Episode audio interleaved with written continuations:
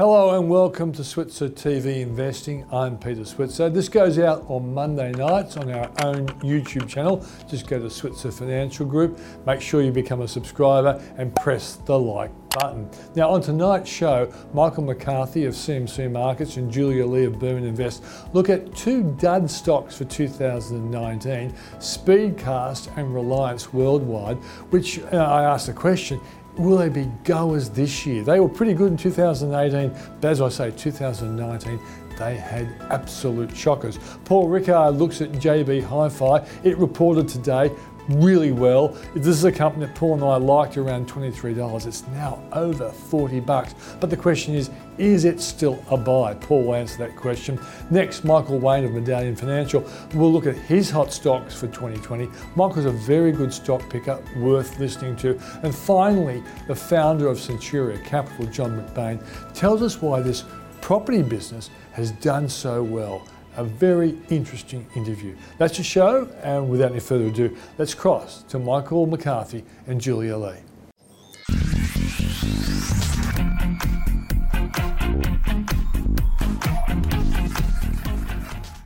Thanks for joining us, guys.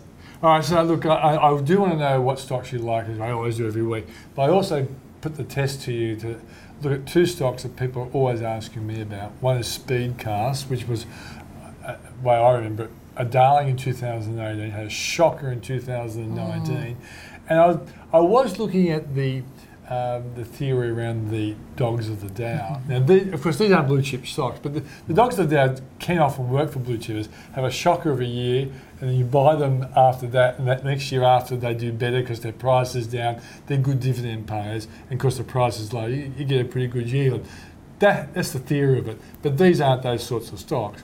Maybe Reliance one day might be, but Speedcast, Reliance, let's start with you first, Julia. Look, I, I, definitely prefer Reliance Worldwide. Yeah. Um, I think uh, one of the things that we found globally is that the US housing market is doing really well, and that's supportive for companies like uh, Reliance. My favourite pick in that space would probably be James Hardie because mm. Reliance also has exposure to the UK, which isn't doing so well with its Brexit. Yeah. Um, but certainly, Reliance has some tailwinds in terms of the US, and stocks like James Hardie is probably my top pick in that space. Mm. And other building material companies as well, like CSR.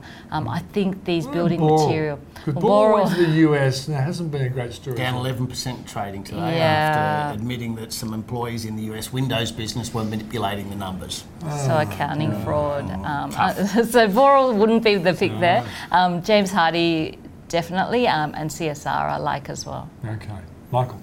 Speedcast, Peter, I was a fan and I've said so publicly. Mm. I, I bought in at $1.80. Thankfully, I didn't pay the $6 it was trading at previously, but mm. I hmm. bought in on a value argument. Mm. Uh, at a dollar two, I averaged in, a very dangerous practice, I should point out, hmm. but when I did, I set myself a line in the sand at 90 cents. When the stock breached that, I cut the position. I'm thanking my lucky stars today, um, given that the stock's in suspension and it looks very bad. The CEO has resigned. The guidance is out by at least 10% and that got the uh, new numbers are bolstered by a number of one-off cost reductions and asset sales. So mm. this business is a lot worse than, than I thought, and I think uh, than some in the market thought. It's one the short sellers have definitely got right. It's yeah. still one of the most shorted stocks on the market, and it looks like they're going to win on this one. You, there, has there been misrepresentation to the market, do you think? Oh, well, the problem here is this company is worth, what, 200 mil, maybe less now in terms of market capitalisation, yet it's got $600 million in debt. So the debt's a real problem mm. when your, your business is cascading in this downward spiral. Mm. Um, and so the banking covenant, I suspect, would be a problem. So in this case, either a renegotiation in terms of the debt, otherwise a massive mm. diluted mm. capital raising, both which are pretty bad scenarios. And they bought lots of businesses. You'd think that individual businesses, if you sold them individually, might add up to being more what the market's valuing. it. Would that be a, fair call? Because the fact that it went to six dollars and, and, they were acquiring businesses, you would have thought that there, there was some value in these businesses they were picking up. Well, you'd have to pay back the $600 million first. Yes, yes that's part of the exercise. But the acquisitions are at the heart of the short seller's argument here. Yeah. They've argued they paid too much, that they've been poorly integrated, and the accounting treatment of them hasn't been correct. That's mm. been the thesis for a long time now. Mm. It looks like we'll get more light on those issues mm. when Speedcast does seek to be reinvented. On Reliance, it has already made a bit of a, a comeback is there right back. i- i- is there more? In more May last year, it warned and guided EBITDA lower. Yeah. It dropped from 460 down to touch lows below 320. and that's when we started talking about it and Exactly. saying, And now we're back job. very close to $4.60 ahead of the result later this month. So if they confirm in that result what the share price is telling us, it's, uh, there could be further gains for Okay, Reliance. I got to talk to you about JB Hi-Fi. Is Richard Murray one of the best He's done well, hasn't he? If he? he had a moustache, he'd be twirling it. That's right, exactly right. So, but forty-four dollars, that's a pretty high. price. 46.09 today, Peter. Okay. 46.09. Well, we like. I know I liked it at twenty-three because I Yeah. couldn't believe. I was with you. Yeah, yeah. Yeah, but I was out in the mid 30s. Yeah, well, starting to look rich to me. yeah. But the numbers they've delivered today are extraordinary. Five percent sales in the Australian operation, six and a half percent profit growth. Hmm. So not only are they beating the pants off the competition, they're actually getting better margins as well. That's an extraordinary performance. Hmm. Yeah, now he's not, but you are uber cool compared to your um, back in. Do you, do you shop at JB Hi-Fi? Yes, I do. I mean, this you was my JB pick. Hi-Fi written all over you.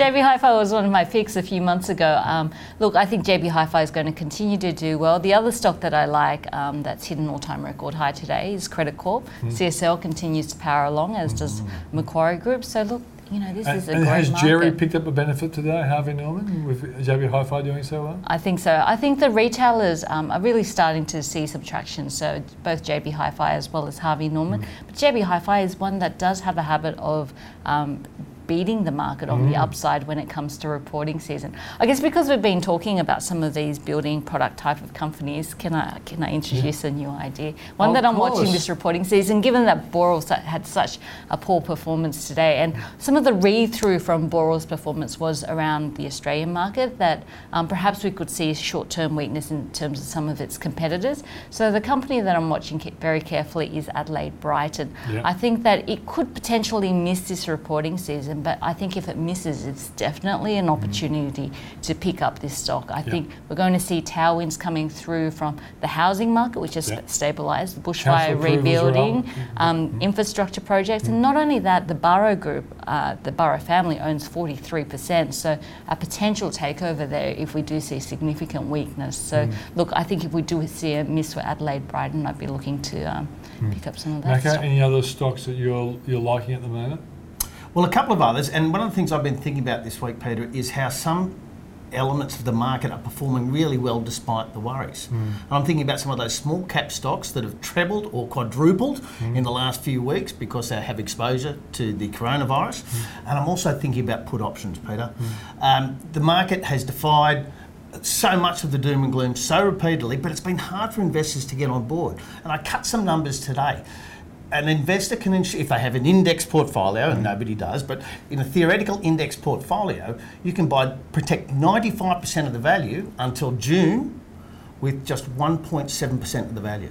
So if investors want to stay in the market and take advantage of, of uh, potential further gains and yet still sleep very soundly at night, spending 1.7% of the portfolio. So let's imagine someone's got a million dollars in their portfolio. What's it going to cost them for this insurance? Give me uh, seventeen thousand dollars. okay, seventy thousand dollars. And if, and if you lose it, can you claim as, as a tax? Oh, deduction absolutely. It's part of your your- self-managed super It's fund? part of your overall portfolio return. Depends how tax is treated, and I'm not a tax advisor, but uh, yes, I certainly do. Okay. It's incorporated in my trading results. Do, do you think a lot, a lot of people just don't understand options and therefore they just don't simply do them? The problem is the maths underlying a lot of these derivatives is complex. Yeah. But you don't need to know that maths to mm. use them sensibly. Mm. And what a lot of people don't understand is you can use options to reduce your overall market risk. Mm. Now, if you only buy options, all you can lose is what you spend on those options. So, in the case of our theoretical $1 million portfolio, the most you could lose on those put options is $17,000. Hmm. That's if you buy them. If you sell options, it's a whole other story, and you must have a much higher understanding. Hmm. But for every investor, if you can add, subtract, and calculate a percentage return, hmm. you can use options effectively. Do you, you use options, Julia? Yeah, I'm an accredited level two derivatives Why advisor. am I surprised? But look, uh, the, the reason you buy puts is for risk management. So the bigger um, thing is probably risk management, Yeah. and you can do that through buying Particularly after you've made a really big gain on the market. Yes, is- and also through diversification or even different investment styles. Mm. If things are running really hard in terms of momentum, to look at things like quality as well as value just to balance out the portfolio. And you can even diversify across time frames. I have my short term bucket, my medium term bucket, and my long term bucket as well. Macca, can you get options on every every stock that you hold? No. By far the most popular options are the index options, mm. right? Options over the Australia 200 index. Yeah. But around 73 or 74 stocks have uh, listed options. Mm. As a trader, I look for the more liquid ones, so I only really consider a universe of 30. But mm. 70, 70 plus of the top stocks have options available. Yeah, so Macquarie would. Oh, absolutely. Yeah. Oh, yeah. I'm, I'm thinking I might need this. It's, it's just done so well that that uh, stock over the A last great example, Peter. years. People who want to stick with it but, but have some safety could be looking at the options market. Okay, well, no, I'm not doing free advertising for Michael McCarthy, but the reality is, I I'm an advisor. No, I, I, I, the bottom line is a lot of people do ask me about options, so it's a good, good reason to bring it up today, guys. Thanks for joining the program. Thanks, Thank Pete. Pete. Julia Lee from Burman Invest and Michael McCarthy from CMC Markets.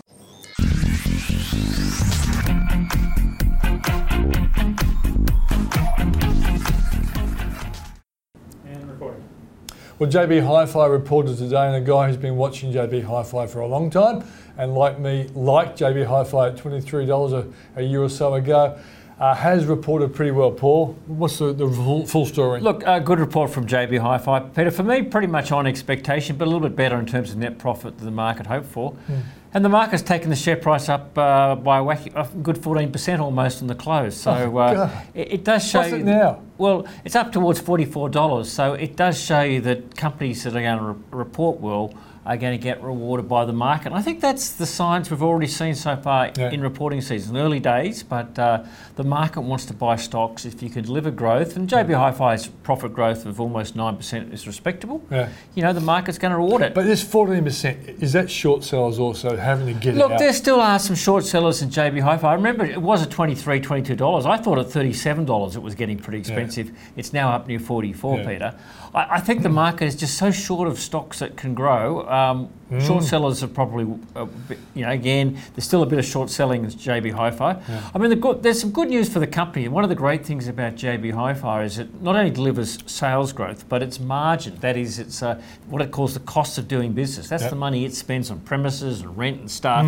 It keeps on getting better at that. And actually, we saw, despite a bit of pressure on, you know, on the actual operating margin, that's the difference between revenue versus the cost of goods, um, that actually got its operating expenses lower, and so was able to improve earnings uh, as on, on the back of sales increase. and have they done better with good guys? With good guys, was Yeah, Good. Guys has still been the bit of the struggling arm, Yeah. but Good Guys actually reported um, comparable store sales Hmm. of 0.9%. That's a positive.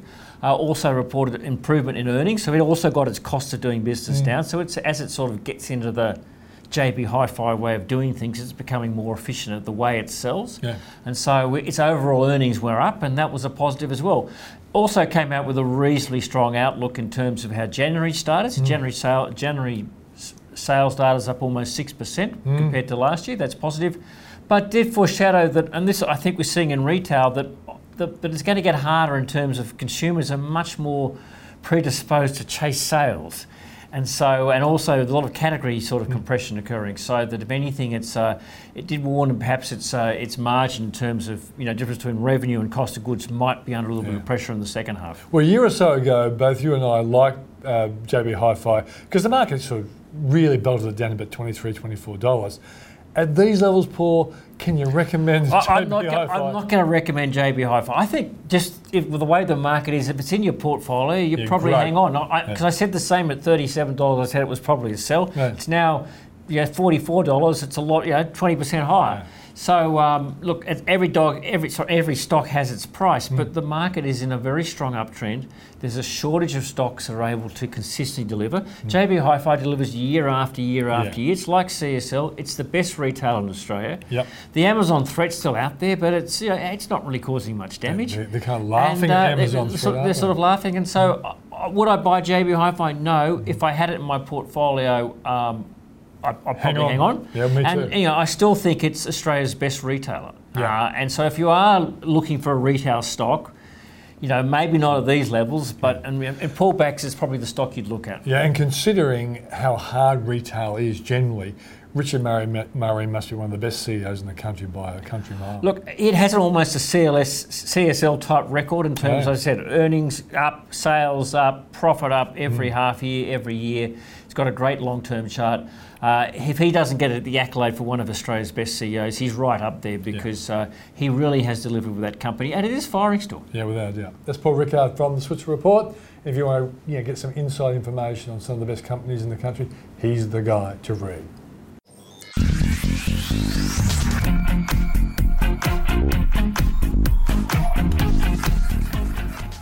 Well, it's the start of another calendar year. January's out of the way. February, the market gets going in earnest, even though it was a great January, up, up 5%. But now we've got the coronavirus and all those other curveballs out there. But I want to know what someone like Michael Wayne from Medallion Financial Group is looking for this year, what stocks he likes. I also want him to comment on a couple of stocks that were darlings of the market in 2018 and copped it in 2019, namely Reliance, Worldwide Corporation, and Speedcast. Michael, thanks for joining us. No problem. Thanks for having me. Let's start with those dogs of last year. And it's interesting because if you look at the, the old strategy, the, the dogs of the Dow, you often do get the ones that performed badly last year and you go along them the year after Yeah. and they happen to do well. These aren't classic dogs of the Dow because these aren't blue chips, That's are they? right. But still, they- were darlings. Do you have a view on either Reliance, which is basically a, a worldwide plumbing business, Mm-hmm. isn't it? And Speedcast, which is like a, a, a, a um, A telecommunications company, Yeah. primarily in that satellite. Yeah, so, so, yeah, so space. satellite and communications, yeah. Um, look, I mean, I'm familiar with both of those Yeah, of companies you because be. they took off in 2018. We're getting a, a lot of attention uh, Yeah. in the, the media and in the press. Uh, Speedcast is actually one that we held for clients there for a period Mm. of time, and it's one of those ones that doesn't turn out for you. Not, You don't get it right all the time. So you got it right for a while. got it right for a while, and then it started to Yeah. turn. But fortunately, we exited uh, a while ago before the negative news continued to compound on itself. The update recently um, was probably the worst thing that could have happened to the business after three or four downgrades in the space of 12 months. The CEO has stood aside and, and resigned. Um, basically, the share price, I think, still in a voluntary suspension. Uh, and after a number of years where they went around and did a number of acquisitions, trying to incorporate those acquisitions into the business, didn't turn out as they would have hoped. And the problem for this company was that they took on a lot of debt to undertake those acquisitions, and they've got themselves into a situation now where they're having to potentially write off a lot of assets, sell down some non-core investments um, and some non-core assets in order to raise some cash to pay off that debt. So I don't think it's the right time to be jumping in, even if you are a bottom feeder. Mm, okay, so Speedcast, thumbs down. What about Reliance? Yeah, look, Reliance was tempting there for a while. Um, it was a business that has make, was making big waves in the US. Um, they were there for a while, a one product business, but they too tried to diversify their business model somewhat into a number of other products. And they had some success there, but there is competition starting to emerge from some of the bigger players over there. They had some issues with the Brexit, which was disrupting the construction uh, and building market in the UK. Um, but we have seen some signs of a turnaround for that business. Um, we've seen the Australian dollar come down a long way, which is a positive for that company considering they sell the vast majority of their stuff overseas. Um, we've also seen a resolution to that Brexit. We've started to see some of the construction figures out of the US improve significantly. So if I had to pick between Reliance and Speedcast, I think the tailwinds are there for, for Reliance. But I wouldn't be jumping in just yet. Yeah, I'd wait so- for this report to come out. Yeah, and, and also you, my, my view on these sorts of companies uh, is always, let's see the uptrend start. Even if you miss the first five Yeah. or ten percent, if the up start, if the uptrend starts, it's going to be more than five or ten percent. Yeah, I, I agree. Like you would rather pay that insurance, if you like, miss out on that 5 10% for that certainty. And particularly when you're in earnings season, all these companies coming out with their half yearly reports, you might as well wait another week or two, see what these companies deliver before making your decision then. But at least you've got a lot more information hmm. in front of you that's up to date. Okay, on the subject reporting season, JB Hi-Fi came out today. Yeah. What do you think? It's been an incredible turnaround for this business. Not necessarily a turnaround, but there certainly was a period of time where people were questioning these Yeah. retailers, whether it was Harvey Norman, JB Hi-Fi. Yeah, short sellers got it wrong, didn't they? That's they? right. A- Amazon was meant to be coming into the Australian market and really disrupting hmm. these companies, and the best days were meant to be behind them. I must admit I haven't looked at the, the result in finer detail because it's not one that we own for clients. Yeah. Um, but when you consider it wasn't that long ago, they were in the low 20s, now above $40. They continue to roll out more stores and deliver on a strategy that served them well over a very long period of time. They basically have their model down pat. Um, they don't have many overheads when it comes to warehousing. They keep most of their stock at floor level. Um, and basically, they've got the TVs. They've been able to jump on the back of some of the newer technologies as well as some of the older technologies phased out, such as CDs, records, videos, all that thing. So they definitely have some smart operators within that business. Yeah, and I think Richard Murray's a very good CEO. I think so. Yeah, as, as results show. Yeah, we, we liked um, uh, JB Hi-Fi when the market knocked it down to 23, but current levels seem so high. Yeah. But this is a company that keeps on doing well, and uh, I'm not going to be tipping it at these levels, but certainly I'm really glad to see it's done well. Now, what companies do you like for 2020? Yeah, so basically, the last couple of years we've seen the healthcare sector and IT sector be the best performing sectors over the last couple of years, and we would expect that thematic to continue because that is where the momentum is, that's where the growth is when you look at sort of ageing populations, emerging middle classes. The demand for healthcare products, healthcare services is undeniably there. The same in the tech, no one can deny that technology is becoming a greater importance in everyone's lives, so we tend to focus our attention on those booming sectors. Yeah. Um, so one of the stocks that we like at the moment, it's outside the ASX 300, but it's emerging as a successful business, is a company called Elmo. ELO uh, is the code on that one. The business has been in operation since the early 2000s. Uh, there's a strong founder-led involvement still. So the two founders still own about 30, 40% of the company. Um, one of the founders is currently CEO. And they're involved in the payroll software space, um, as well as sort of HR resourcing as well. So any small, medium, large business is a potential customer for them.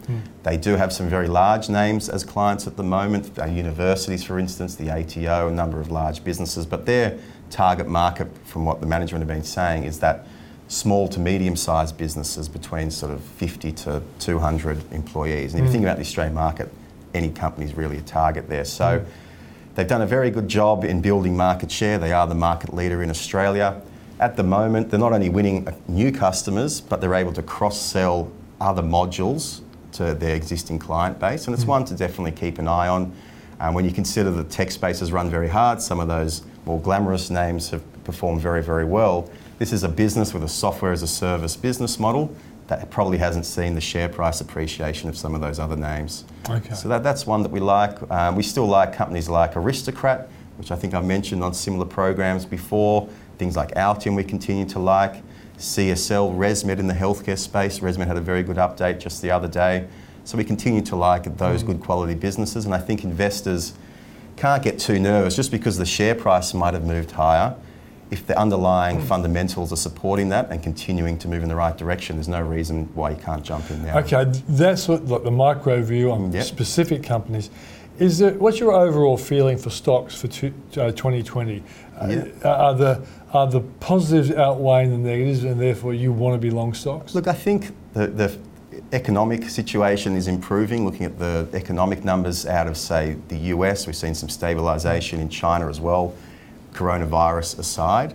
Uh, you've obviously had the first phase of the trade negotiations agreed upon. You had the Brexit situation resolved after a number of years.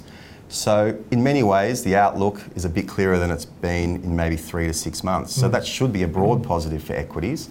Often, equities making all time highs as well, uh, historically, is a, is a bullish signal for markets, but you always have to be cautious and, and things can turn around very quickly. So, although in the last 12 months equities have gone gangbusters around the world, if you look at equities over a two year period, it's far less impressive. I mean, global markets are up somewhere between sort of 5 and 10%. Yeah. So it's really only the last 12 months where things have really kicked off, but on a sort of three, four, five year basis, things are less impressive. So we still think there is value out there if you look at the right pockets, but you've got to maintain your focus on earnings um, and ensure that earnings are keeping up with the underlying share prices. Michael, thanks for joining us. No problem, Peter. Thanks for having me. That's Michael Wayne from Medallion Financial Group.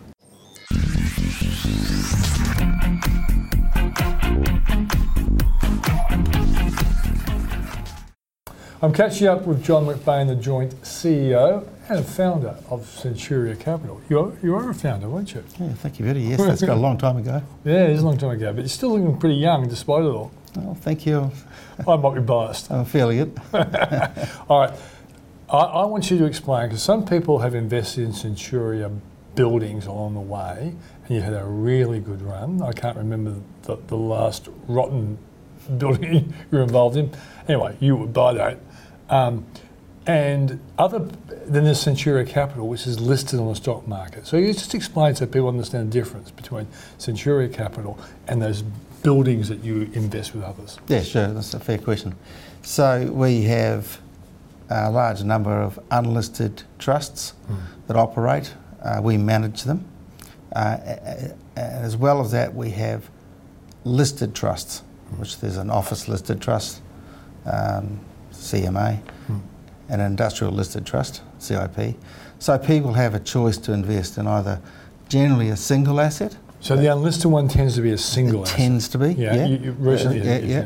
yeah. Um, and then the listed ones are really, they each have a, a portfolio of assets and Hmm. they're getting quite large. Uh, they're both either 1.5 billion, something like that, Yeah. getting relatively large. We, we've recently, uh, 18 months ago, introduced another unlisted product Hmm. which is designed to be more liquid. So generally those single uh, asset trusts are fixed terms Yeah, yeah. and they might be five, six or seven years. Yeah, so people put their money in, Correct. they're a part owner effectively, five or six Yep. years, they get the rent along the way, and if it's selling at the end of a capital gain, you split it. Yeah. but what we noticed was happening was was uh, we we're quite fussy what we buy, obviously, Right. and um, people weren't uh, like the unlisted concept. Mm. They like the, you know, some people would rather invest in a REIT and a listed trust. Mm. Some people might prefer. A lot of people prefer unlisted. Yeah. That's fine. They we- can see the building. they can see the building. They They, they know which one it is. Yeah, yeah. We've also introduced another product uh, called our Centuria Diversified Trust. That's very popular. Mm. Um, so, in between times where we might not have bought an unlisted building, there might only be three or four buildings a year. Yeah.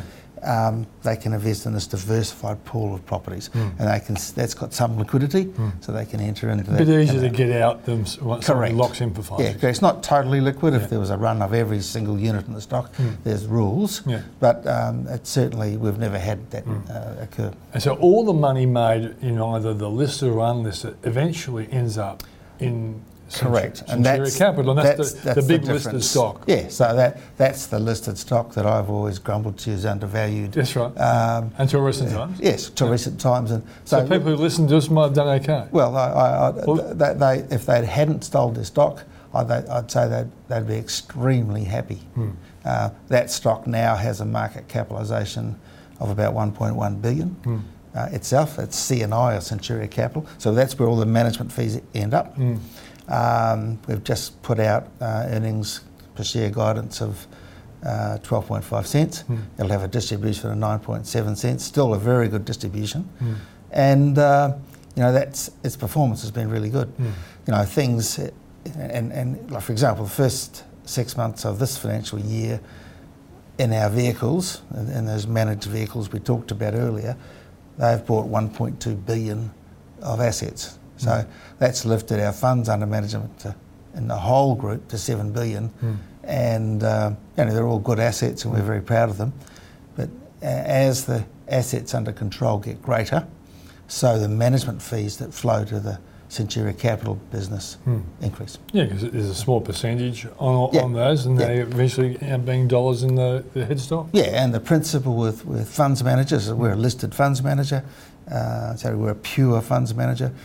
Um, the principle is, of course, that you, if your revenues from management fees uh, grow faster than your cost base, uh, that should be very, very good for your security holders. Yeah, okay. And you've recently moved into your homeland. Yeah, I know you're an escapee from, from Yeah. New Zealand, Happy to be here.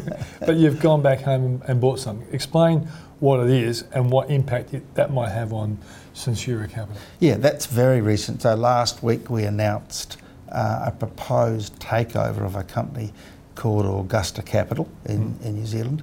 Actually, uh, eerily similar to our business probably seven or eight years ago. Yeah. Uh, it has a lot of unlisted trusts, uh, a lot of very, very loyal investors. Um, it also controls a listed uh, trust as well as its unlisted trust, and all of its managed vehicles uh, total up to just over 2 billion uh, Kiwi, so about 1.9 billion Australian. And it's the same theory. Um, we're, uh, we've got, um, provided that bid proceeds and is successful, and we believe it will be, um, that will take our funds under management in, in our whole entire group from about 7.1, 7.2 to roughly 9.1, 9.2 billion Australian, real dollars. Yeah. Yeah. Uh, so you said that, not me. yeah, yeah. So that, that, that's, and once again, very good business, Yeah. uh, very well run, Yeah. very experienced, very good loyal investors. We think the New Zealand property market has a lot of similarities and, uh, to the Australian one. Hmm. I, I admit that some of the assets aren't quite as large, but uh, we still think it's got quite good fundamentals. Uh, certainly the land title system, the way they transact, the real estate agency system, is, it's very similar to ours. So we, we think um, it'll be good. We've got 36% of the shareholders have already agreed to support this bid. Uh, we've got, uh, provided the, our bid is, as we've set out in our, our documentation, the, their board will support it. So th- we're hopeful it's going to be a relatively smooth transaction. Mm. All right. So, um, one thing I, a lot of people are wondering is that your sector, and you, you're, you're basically, correct me if I'm wrong, you're in commercial buildings, you're in industrial buildings, and what else is a third area? Uh, we we, we, we uh, have a health area. Yeah, So, yeah, yeah, they're- yeah. they're correct. But the- the- the commercial health, industrial Healthcare, your- real estate. Yeah. Yeah. So the commercial industrial is, is your real bread and butter. Now, um, before I got to know you, there was a thing called the GFC, and a lot of REITs, and you're, you're in the REIT space, really copped it because they carry too much debt and all that sort of stuff. Yeah. Um, and it's been a great run ever, ever since. And, I, and some people will be worrying, well, eventually, can, can this great run continue? Mm. Is the period of unbelievably low interest rates a part of the reason why you guys continue to do it? Apart from your own independent brilliance and picking good buildings and whatever, um, and the fact that the economy keeps growing, is low, low interest rates a big plus for you guys? Oh, undoubtedly, it's a plus. However, you know, I, we would argue we could make good profits from transacting in commercial and industrial real estate, whatever the interest rate was. And, and, and, uh, had and, and we have done in the past. Yeah. Uh, the, the, the effect of the interest rates, funnily enough, it doesn't, it, it has, it supports asset values, hmm. not just real estate asset hmm. values. You'll be aware a lot of our infrastructure, a hmm. lot of asset values around the globe is being supported by low interest rates, which incidentally, you know, our, our, our and not that we're economists, we, it's very difficult for us to see what's going to, to, to uh, put real upward pressure on those interest rates. Yeah. I'm sure it will happen at some time, but in the horizon that's foreseeable for a corporate, it's hard to see it. So I think the, the impact has been on supporting asset values, you're correct. Where the huge impact has been for funds managers like us, um, pe- people have very low returns in their traditional cash safe havens. And, and, and your, your listeners and viewers will, will know that, you know, around 1%, not attractive, particularly if you're retired. Yeah. It's trying to find something that has a higher return, and I don't mean ridiculously hmm. high, but a higher return where you're not getting over gearing or you're not taking on too much risk or risks you don't understand. Hmm. And that's one thing that we try and do when people are approaching us to invest with us. Um, we're very keen to, to tell them what the positive th- things are, but and, and we've always been very keen to say, well, look, there are risks, hmm. and here what they here, here, here they are. We don't gear our listed or unlisted products too highly. Uh, certainly not like the old days. Neither do our competitors. You know, we've we've all, you know, I think with a, with a unlisted trust, what might have been 60 or 65 percent gearing will now be 40 or 45 percent. Hmm. Okay. Uh, I know there's not a space you play but you might have in the past and I've forgotten. But retail property, all the challenges with retail. Is there any value in retail going forward? The R word, Mm. yeah. We we um, look. I think, firstly, uh, we appear to have a, um, we might have the appearance of some brilliance by not ever being in retail, Mm. but frankly, we just never liked it. Mm. And I, when I say never, I'm not for 25 years. Mm. Um, Certainly, it's in difficulty at the moment, and I feel sorry for some of those guys. Uh, and I think there's a little bit more to shake out. Uh, we've got several of our friends own a lot of retail real estate, and they do very well at it. I think uh, regional uh, retail seems to be doing better than some others. But I talked to some guys on the weekend, at professionals. That it'll the good funds managers will find a way through their retail portfolios. They'll adaptively reuse parts of it. I just think it's unfortunate uh, that rents have got quite warm, um, and online has hurt a little bit. Um, but we're not smug about it. We, we, we, we, as I said, it wasn't a predestined. We just never liked it. Yeah. You know, we're very happy with our office blocks, our industry, our industrial investments. Uh, very happy with our healthcare investment we made, uh, Centuria Heathley. And uh, the only thing that the New Zealand business does in, in New Zealand, it's got involved with some tourism assets, hotels on long leases, which we haven't done in Australia, but I find I think it's quite exciting. Provided the, the coronavirus doesn't go on for too Well, long. or, or reach New Zealand in any great numbers. Yeah, you know. right. Uh, I, I guess one last question to you, mate, is um, the the outlook for investing in the kind of real estate assets you chase. Um, what's the you can't be necessarily 100% right, but what are you operating off? Oh, look, uh, and, and our strategy going forward is we think in the, our, our tra- strategy period's really 24 months, hmm. Yeah. then looking out for the third or fourth years. But over the next 24 months, we still find it very hard to believe, unless there's some black swan event, and I don't think the coronavirus is going to be that, hmm. incidentally, hmm. from what I've read about it. It's, multi- it's not multiplying log- logarithmically, and I think the, the, the world is responding better to it. Um, it has to be some black swan event. We cannot see uh, sovereigns suddenly writing off all the, the bad credit they've adopted, and we can't see interest rate going ridiculous. Now, while that happens, asset values will be stable. We're even predicting so valuation increases on quite a few of the office and industrial portfolios, which we might necessarily want, but I think it's coming. So, best for people to invest on fundamentals. Look, find a good manager, um, make sure they're not over gearing their product, and get invest in something. If it's going to be an unlisted syndicate, you know, invest in something you feel comfortable with, and maybe do two or three investments rather than one. Yeah. Not that we're allowed to give advice, so my, my No. people in my office Just, will be just brilliant financial education. just just the sort of advice you give your clients. You know, we'll have so much in one sector, so much in another, so much unlisted, Yeah. so much uh, uh, listed. I, I think that sounds wishy-washy, Mm. but I think that's the position we're in. I- I, think the next 18 months to 24 months are going to be very positive. I think it's good advice, particularly at this end of the cycle. You can take more risks at the beginning, but at the end, diversification is the best way. Even though Warren Buffett said diversification is for wimps, I'm a wimp when it comes to investing. Yeah, yeah. John McBain, thanks for joining us. Thanks, Peter. John McBain, joint CEO of Centuria Capital.